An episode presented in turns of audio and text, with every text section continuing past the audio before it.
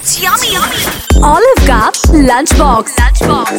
देखो एक बात तो तय है कि खाना खाने से ज़्यादा मज़ा आता है खाना खिलाने में और जब कुछ नया ट्राई करने को मिलता है तो उसे ट्राई कर लेना चाहिए तो क्या है कि मैंने ये अपने स्कूल में मेरी फ्रेंड लेकर आई थी उनसे ये ट्राई करा था और मुझे ये बहुत अच्छी लगी फिर मैंने मम्मी को आकर बताया और फिर बड़े होने के बाद मुझे हर गली नुक्कड़ पे ये नज़र आने लगा मैं मोमोज की बात नहीं कर रही हूँ। मैं बात कर रही हूँ नेपाली आलू दम की।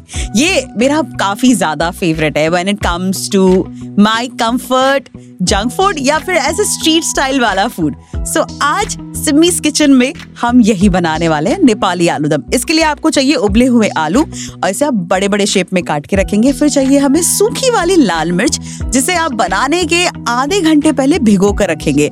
काला जीरा जिसे हम कलौजी कहते हैं नमक और एक टमाटर और चाहिए हमें तेल, कढ़ाई। अब सबसे पहले आपको आलू उबाल कर उसे छील लेना है और उसे बड़े बड़े टुकड़ों में काट लेना है। दूसरी तरफ़ आपको लेना है लहसुन और सूखी वाली हरी मिर्च। इन दोनों चीज़ों को मिक्सी में पीस लेना है अलोंग विद टमाटर।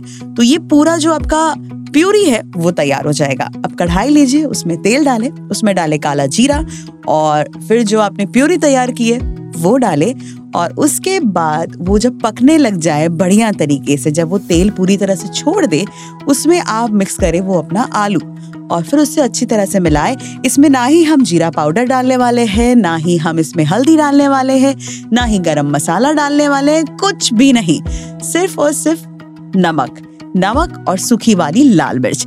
ये दो ही चीज़ चाहिए इसे बनाने के लिए। और उसके बाद जब आपको लगे ये पकने लग गई है तो इसमें थोड़ा सा स्वाद अनुसार नमक डालें। नींबू आप जब सर्व करते वक्त डाल सकते हैं। और ये सर्व करने के लिए और खाने के लिए बिल्कुल तैयार है।